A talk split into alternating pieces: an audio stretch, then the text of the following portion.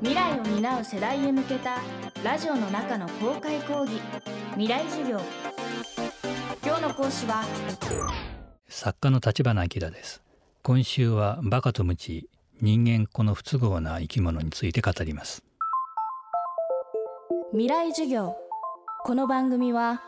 暮らしをもっと楽しく快適に川口義賢がお送りします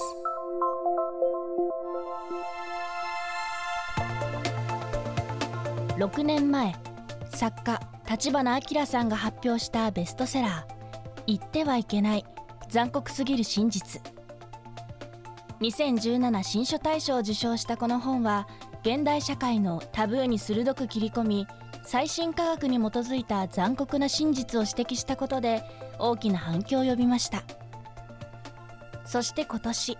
世の中のタブーに立花さんが再び切り込んだのが新刊「バカと無知人間この不都合な生き物」この本で立花さんは言葉に出すことがはばかられがちなさまざまなテーマを脳科学や心理学などの科学的知見を駆使して解き明かし社会や人間の残酷すぎる真実として浮き彫りにしています。例えば SNS の炎上やキャンセルカルチャー。こうした誰かを厳しく断罪する人々の心理を立花さんはステータスという言葉で説明しています。未来授業1時間目。テーマはステータスをめぐるゲーム。一般的にはやっぱりみんなこうステータスをめぐってゲームをしてるっていうふうに考えて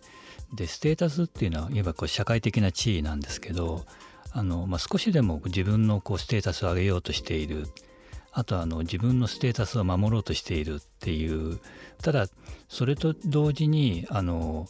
共同体の中で絆を作っていかなきゃいけないっていうもう一つの制約があるので単にこう相手を蹴落とせばいいっていうだけじゃなくてこうみんな仲良くしながらこう相手の足を引っ張ってステータス上げるっていう、まあ、極めてこう複雑なゲームをしていて。でそれがあの人の異常に発達した知能の原因じゃないかってこれ社会の仮説っていうんですけどそういうふうに考えられてるんじゃないかと思います。これ基本的にあの3つのやり方があるっていうふうに言われていて、まあ、1つはあの富ですよね。これはあのブランド物の洋服をバッグ時計とかあとスーパーカーとか豪邸でこういったものをこう見せびらかすこれはあの権利的消費っていうんですけどでそれがあのある種のこう社会的な証明になる。でもう一つは地位ですよね。でやっぱりこう会社だとこう部長とか重役とか社長っていう形があると、まあ、それだけでこう自分は高い地位にあるっていうことを示せるのででそこでこう地位をめぐる競争が始まる。あともう一つあの最近言われてるのはこう道徳を見せびらかすことによってこうステータスを上げていくことができる。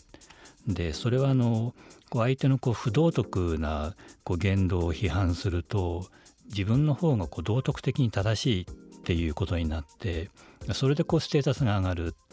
でこれはあの例えばこう SNS の炎上は大体このパターンであの芸能人の不倫とかあるいはあの昨今のこう皇室をめぐるこうバッシング騒ぎとか、まあ、基本はあの同じようにこう相手を批判すれば自分が上がるで特にこう皇室なんかの場合にはあの天皇家と自分がこう同じレベルになったようにこう錯覚できるっていうことが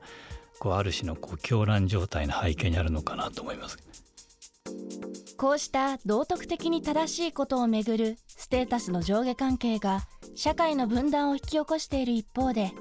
今の社会には頭が良い人だけがどんどん社会で有利な立場になっていくということも起きています。この知識社会についての立花さんの考えは？結局あの知識社会っていうのは、まあ、一つはもう言語的な能力があの高い人それはもうあの弁護士とかこうあのマスメディアの人とか言葉をうまく操れる人っていうのが有利になる。でもう一つはあの論理数学的知能いわゆるこうプログラマーとかそういう能力が高い人が有利になる。でこれはあのシリコンバレーとかあとイーロン・マスク見れば分かるようにあの現代の超富裕層って成功者ってみんなこう極端に論理数学的知能が高い人たちっていう、まあ、それが如実に現れてきて昔あのもっといろんな多様な個性がある人が成功できたのにこう徐々にこう言語的知能と論理数学的知能が高い人たちだけがこう目立ってしまったっていう、まあ、それが今のいろんな社会問題の背景にあるんだろうと思います。